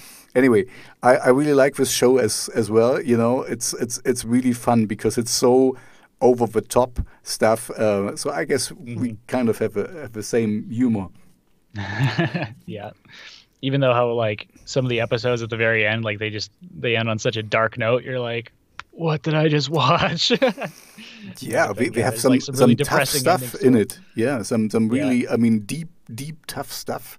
Sometimes, mm. but it, it, it's good, you know. I mean, um, I like it that we are like we're kind of like music, you know. We're not bound by anything. We're we're, we're just going wherever we want to go. You know, I, I, guess you know, Family Guy or what was this other show, uh, The Simpsons first. You know, uh, kind of started to to branch out a little bit and and asking tougher questions. And this is what now the the the pinnacle, how you say the the summit of of uh, crazy stuff because there is no limit at all. You know, with all the the, the parallel universes and stuff, everything can yeah. happen, everything goes, but still, still, it's it's a lot of fun because sometimes I don't like it if it's so. Um, you know, that everything goes, it means you cannot take everything seriously when the stakes are not there, you know, because, mm-hmm. ah, okay, now, now he dies and now comes back from that. But, but we really do some dark stuff, you know. Anyway, yeah, yeah. I just wanted to mention it because people in, on the podcast will, will not see it. Um, mm-hmm. One other thing is, um, I guess this this was on on purpose that you don't have a singer um, in in your project. Let it just mm. uh, be you and and doing doing the the music. Yeah, or was um, it was it intentional, or did you didn't find anyone who, who wanted to sing? Uh, I mean, the thing is, like, I I do have some some phenomenal vocalist friends, uh, but it was just kind of like going back to the, the whole do it yourself sort of aspect, where I'm like, yeah, like I'd love to collaborate with them, and and and with some I have, um, but ultimately it's in the spirit of just me doing everything uh, on my own. Like, eventually I'll probably get back into vocals. Like I've had some ideas for for doing like some vocal things. Uh, I just for whatever reason I just haven't felt inspired to write lyrics in the last probably four or five years, um, because like in in the old metal project like i was i was also like i was the lead guitarist and the vocalist as well like primarily mm-hmm. doing like the growly rah rah rah kind of stuff mm-hmm. okay. um and occasional occasionally the true like the death metal stuff yeah yeah. yeah the growlies mm. um but um yeah with this project unfortunately the electronic stuff there's less room for the growlies mm-hmm. and like i i do a bit of singing but I, I haven't i'm not nearly as confident in that realm as i am as, as like an instrumentalist um, I guess granted, I do have access like the the advantage of using a computer is yay auto tune. um, you know, not to an extreme amount, but mm-hmm. but at the same time with electronic music, it's all hyper processed anyway, so who cares? But um, I do want to get back into it at some point, um, and it would be cool to start introducing more vocals to my stuff. Um, that isn't in the plans, but um, in the meantime, it just kind of went from from the idea that most of the electronic music I listen to is pretty much just instrumental. It's just you know kind of dance music stuff with like you listen more to the sounds and the melodies of uh, of the instruments than you do like worrying about like vocal lines and, and such. Mm-hmm. So I kind of just went at it from there, and it also I guess added a bit of a challenge as far as um, like how do I make just instrumental stuff interesting? Because I figure if if I can make that work, then I don't have to struggle as hard with with other things. But Mm-hmm. Um, no, it's, it's yeah, true. I think that's kind of where it stems from.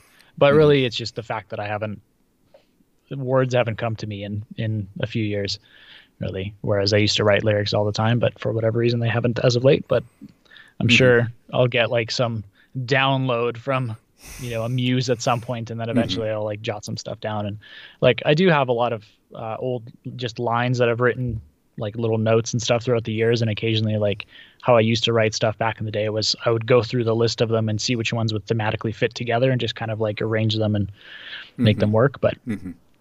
just haven't spent the time but mm-hmm. yeah eventually yep. cool and, and, and uh, I, I, can just you know say to the listeners out there your your music is not um it's not overstuffed but it, it's also not missing the the vocals uh, I have to say because sometimes um you know, I, I, listen to a lot of music, uh, obviously, and uh, and you, so do you. But uh, you can hear when when some people um, just anyway, put in too much space so that there couldn't be a vocalist. You know, when there, there, there is no space for because we, we filled everything. I mean, maybe a good, really good uh, vocalist could also still fit in something, and and you always can put in more but um, sometimes it's too full. You also need, you know, if you if you write for a vocalist in mind, you, you kind of leave some space where the vocals yeah. can be and can shine. You know, when when we are not um, uh, competing with the other stuff in it. So and and I think with your with your music, it's kind of it's not there and it wasn't it wasn't intended to be so it's not missing but you're not overdoing it as well i mean there still could be added vocals but um, they don't they don't miss and and I've I said this a couple of times already, so I'm kind of repeating myself. Um, um, what I really like if if music is not overstuffed, you give it air to breathe, and this means um, you know for me when when I listen to it, I'm a vocalist too. I can I can hear things in it that are not there. You, see what I mean? Mm-hmm. Because I'm, I'm yeah. kind of looking for, oh yeah, there could be a harmony or a melody, and and I, I my my brain puts it in, and so I hear more than you did, because you let it mm-hmm. breathe. You you gave it empty spaces to to do its own thing, to kind of get its own spin in it. So. Mm-hmm. Um, yeah, I, I, I, really like that. So, you know, I always get the, the I, I, tell people the comparison of when you when you have just your acoustic guitar on a campfire and you, you play a song and just sing to it and and I still can hear the orchestra in the background mm-hmm. you know even if it's not there because it's just you know there's empty spaces I my my brain can fill and uh, mm-hmm. uh, so uh, anyway kudos to you like I said, I'm a little fanboy. So um, Thanks, very, very well done. Yeah, Okay. thanks so much. Yeah, you're very welcome. So, um, yeah, I'm I'm done. Um, do you wanna wanna share some last thoughts with the with the world? Anything? Um, uh, maybe what can we expect from you?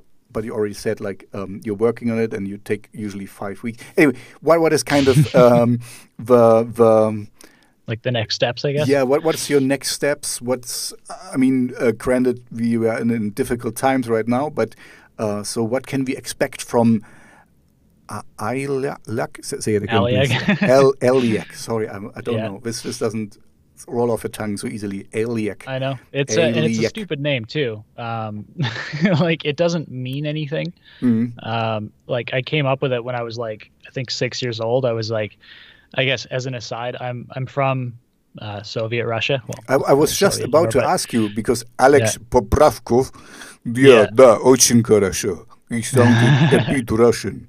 Я не понимаю. very nice. I, I learned Russian, Um, you know. I grew up in East Germany, so behind the Iron Curtain. So Oh yeah, Mother Russia was my friend. officially, officially. Officially, officially yeah, of course. yeah. I loved them. Yes, the, the motherland. um, yeah, like I, I was born in Vladivostok, um, Mm-hmm. and then we came to Canada when I was nine. But um, yeah, so when I was little, like I had like this ripped, you know, pirated copy of Warcraft 2 Mhm. And there's like there's a thing where you would tell the elven archers to like you'd command them to go somewhere and they'd be like oh yeah like like as a confirmation thing. They'd be like I serve the alliance or whatever. But it was like translated so služu aliansu but I misheard it and I thought they they said I serve Aliag služu aliago. Mhm. so I was like oh well you serve Aliag? I am Aliag so Mhm. like ever since then like whenever I'd have like a video game character or like you know whenever I'd be playing Lego with my friends and I'd have like my little cameo he was always named Aliag so it's just something that's stuck throughout the years and it's really dumb but Mhm. I know But it's unique. I'm like but it's unique at, at the Yeah. same time. You know, I, I had a hard time to, to find it because I um, I couldn't read it so well. I didn't know if a L was an I or something. Oh, yeah, um, yeah. y- y- The thing I couldn't yeah really especially read it. the logo that I made that's kind of a thing you're like I, I don't know what that letter is but I- Exactly. I, I couldn't find because I wanted to look you up a little bit more, but I couldn't even write your name. I mean, your artist name. So I was like, good "Ah." to know It, yeah, no, I, I really had struggle. Um, Mm. uh, but but I finally found you, uh, you know, with some. I mean, I got, I got you on, on Instagram, and when I kind of got it, um, what it means, and um, looked you up a little bit more. Um, yeah. Anyway, thank you. Uh, so we have even an explanation for Alia, and you're from Mother Yeah, Russia. At some point, I should probably go and actually change that in the logo. Like I just revised the G a couple months ago, but uh, Mhm. I should uh, probably tweak the L so it looks more like an L. Yeah, But, I, I, uh, wa- I was confused what, what it is, you know. But I mean, Mm. it's not such a long name that you cannot try out different things. But yeah, going back to marketing, you're absolutely right. People who might not be as persistent as as I was uh, might be just like ah, let's leave it, you know. But at the Oh. same time, if they've actually ta- put in that that much that much effort, maybe they're more likely to become a more like a long term, I guess, fan. You know, It's, it's, it's, so it's like a filter, it's right? exactly it's a you you have to you have to decide how you want to see it. You know, it's a Yeah, half yeah. full or half empty. Your glass, you know. I mean. Say half full and the other half was delicious. But, uh, it has been delicious because it's already in you, all right? Yeah. Um, but uh, yeah, I guess next steps wise, um, I'm trying to figure out how to just make more recurring content, just so I have stuff on a weekly basis, and you know, be it for people that are exclusively on, on like my mailing list, or if it's like just people that follow me on the socials.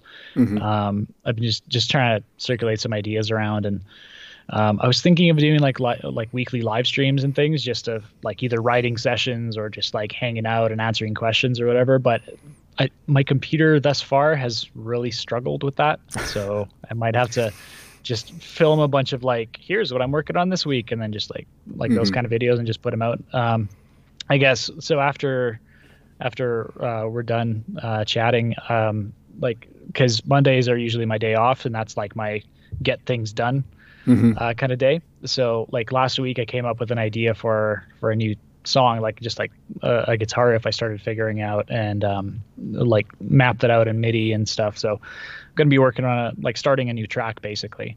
And thus far, the way that sounds, it's kind of like a cross between Children of Bodom and Pendulum. So that's kind of cool. Cool, cool, cool. I, like, definitely like want to hear it. I definitely want to yeah, melodic that. metal drum and bass mm. kind of thing. Um, so I'll be doing that, and then yeah, just trying to figure this thing out, like mm-hmm. learn the because it's it's definitely got a bit of a learning curve to it, and see what I can do as far as incorporating that into live sets, and then maybe like I I do want to start uh, filming more more of my tracks, like not quite as ambitious as I did with Passive Aggressive Predator, but I do want to um, get Becca's help again, like just using the old phone on the gimbal thing. Mm-hmm. Um, just probably here because you know we got a pretty small space, and this probably makes the most sense to use it as like a set. Um, but actually, just yeah, like set up um, my instruments and just do like playthrough videos of all the tracks and just kind of maybe release those on a bi bi-weekly basis or something just so you know people that fall into my my atmosphere i guess can kind of get familiarized with the tunes and videos tend to be more engaging anyway because mm-hmm. um, there are a few tracks that i have that actually where I s- swap between like acoustic and electric guitars okay, as well cool. plus everything else that's going on uh, so might start putting some of those out in the near future but um, in the meantime yeah like um, I'm probably gonna film a couple instances of me working on the tune today and put them up on the socials and um, just kind of go from there. But mm-hmm. yeah, recurring content and probably more like live set stuff, and then obviously more music. Like um, I'm kind of undecided whether I want to keep doing like single releases or if I want to actually try to like save a few up and release like an EP or an album in the next mm-hmm. little bit. Because I do have like an EP and an album out uh, along with a, a, bunch of other singles. But but you could you could do both. I mean, you could kind of yeah. um, first you know single single single, and then you you mm-hmm. have an EP or an, an album or even EP and then single, single, single, EP, and then you make yeah, an album again. You know, always adding a, a, bonus track or something so that it's really mm -hmm. there. But as long as you're doing digital, you know, I mean, I'm I'm this, I'm I'm just living on Spotify.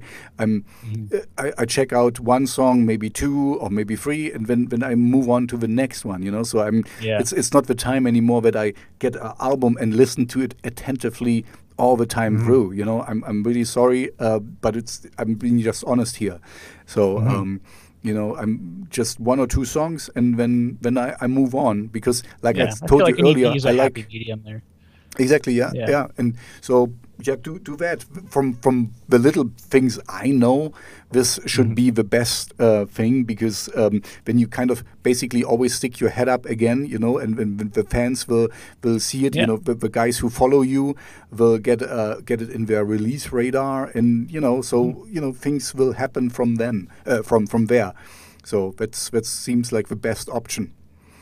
And, totally. Yeah. yeah. And and even like with every like release, I try to make a bunch of like kind of background content like making of or like studio diaries or like a bunch of other stuff. Which uh, more recently I've just kind of been um, essentially incentivizing people that like want to follow me a little bit closer to actually like sign up for like the mailing list because then that way they get to see all that stuff. They're like kind of like a yep. separate section. Clever idea. Yep. Um, yeah, because then like if someone re- is really invested in the music, they kind of get like an inside view as to like here's how this all came together and mm-hmm. like here's kind of like a step into into the studio and everything else it's just like you know for those that are engaged it just becomes more interesting and, and kind of a little more rewarding to kind of follow a little closer right mm-hmm. um, so and that's yeah kind of what i did with even like this past video was um, i had kind of like a breakdown of the rig and i went through all the little details and like how the whole thing was put together and, and whatever but um, mm-hmm. And, yeah. and now with this video, people will know more about your background a little bit because this kind mm. of also makes it easier to to you know kind of you know you're knowing what you're talking about because sometimes I have a feeling when you when you follow some guys and then like okay yeah you know but this is not how you do it or you know some some people are not really that well versed into the stuff they do yeah. let's put it this way very nicely um, I have one last question. I just remembered um, or realized um, passive aggressive predator. Mm. how, how did you come up with this name? I mean, I, I, know as a tune has to get a name and there is no no lyrics in it, mm. so it's kind of. But wh why? I mean, it's kind of a strange word combination. Yeah, yeah. Well, I guess that's that's the overarching uh, theme with pretty much all my titles is they're all very stupid. but hopefully eye catching. You know, if somebody mm-hmm. sees it in a playlist, they kind of like hopefully ah, drives clever, them to investigate clever, further. Clever. Mm-hmm. But where they all come from, like for one, um, yeah, like the uniqueness kind of makes them a little bit easier to, to, to search or a little more eye catching than just like, oh, this is a song about home or I love you or you know whatever. Mm-hmm, mm-hmm. Um, but uh, the other thing is because it's instrumental electronic music, uh, anything goes. It doesn't matter what it's called, right? Mm-hmm. Um, but I actually have a list on my phone of just like a bunch of really stupid titles that usually come up from like wine fueled conversations with like friends Mm-hmm. And uh, that's pretty much where they all came from, which is why if you look down the whole list of, of my stuff, it's yeah, passive aggressive predator, Argyle twinkle toes, squat lobster, like just things that make like poop ball ferocity fish, they make no sense. Uh, but where passive aggressive predator came from was optimistic um, hectoplasm.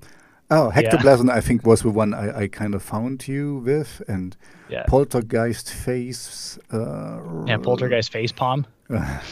your bil- like beloved scapegoat. Yeah. Something about cheese dreams. Okay. Yeah. okay yeah, it's really something about cheese dreams came from Becca. She was talking about how like if you eat a bunch of cheese before bed, you usually end up having really weird dreams. Mm, okay. But it was a okay. it's a good title, but um, yeah, passive aggressive predator. Basically, we had um, like a friend and a roommate, a former roommate, who like if she saw you wearing something really comfortable um, mm-hmm. and she became envious, it was very obvious in her eyes because she'd be like, like she'd be having a conversation with you and she'd be like actively listening, but then she would kind of keep looking. I know exactly what you're talking about. I know exactly could, what you're talking about. Yeah, you could see the envy, right? And you're yeah. like, okay, I, I know you want, you mm-hmm. know, this comfortable thing or whatever. So mm-hmm. it's it's kind of like we started making fun of it and calling it like being a passive aggressive predator kind of thing. But um, I mean, you could, or you could even say like cats are a passive aggressive mm-hmm. predator, for example. Mm-hmm. You know, so it just it just seemed like a very like because like on one hand one hand it sounds kind of harsh, but on the other it's sort of benign.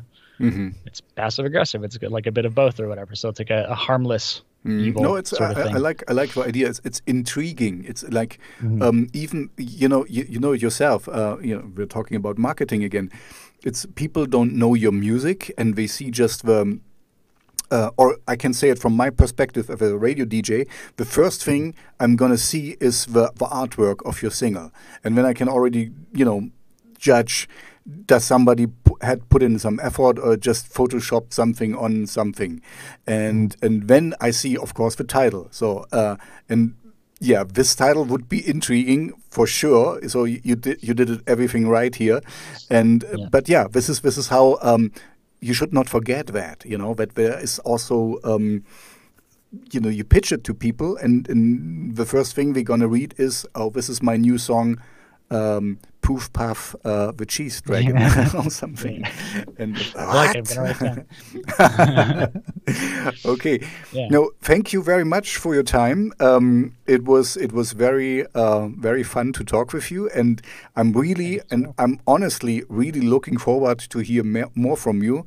Uh, I wanted to say mehr. Mehr is German, and give me more. Uh, um, so uh, yeah, no, I'm, I'm, I'm, uh, you know, I'm, I'm pretty happy that I found you because I, I like your openness to, to kind of things. This is exactly what, what my radio show is about.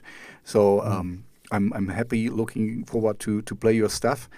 And yeah, and if you have new stuff, please, you know how to get in touch with me. Just send it to me, and I can put it in my in my show. Mm. Okay, so thank you very much for your time. Yeah. Um, I so wish you all the best. It's been awesome. Yeah, no, thank you. I yeah, mean, you're, really you're cool. an awesome guest. I mean, you just, you, yeah, you're, you're, I mean, I think we're quite like minded, so it's easy to talk with you. Yeah, um, so, uh, yeah, thank you.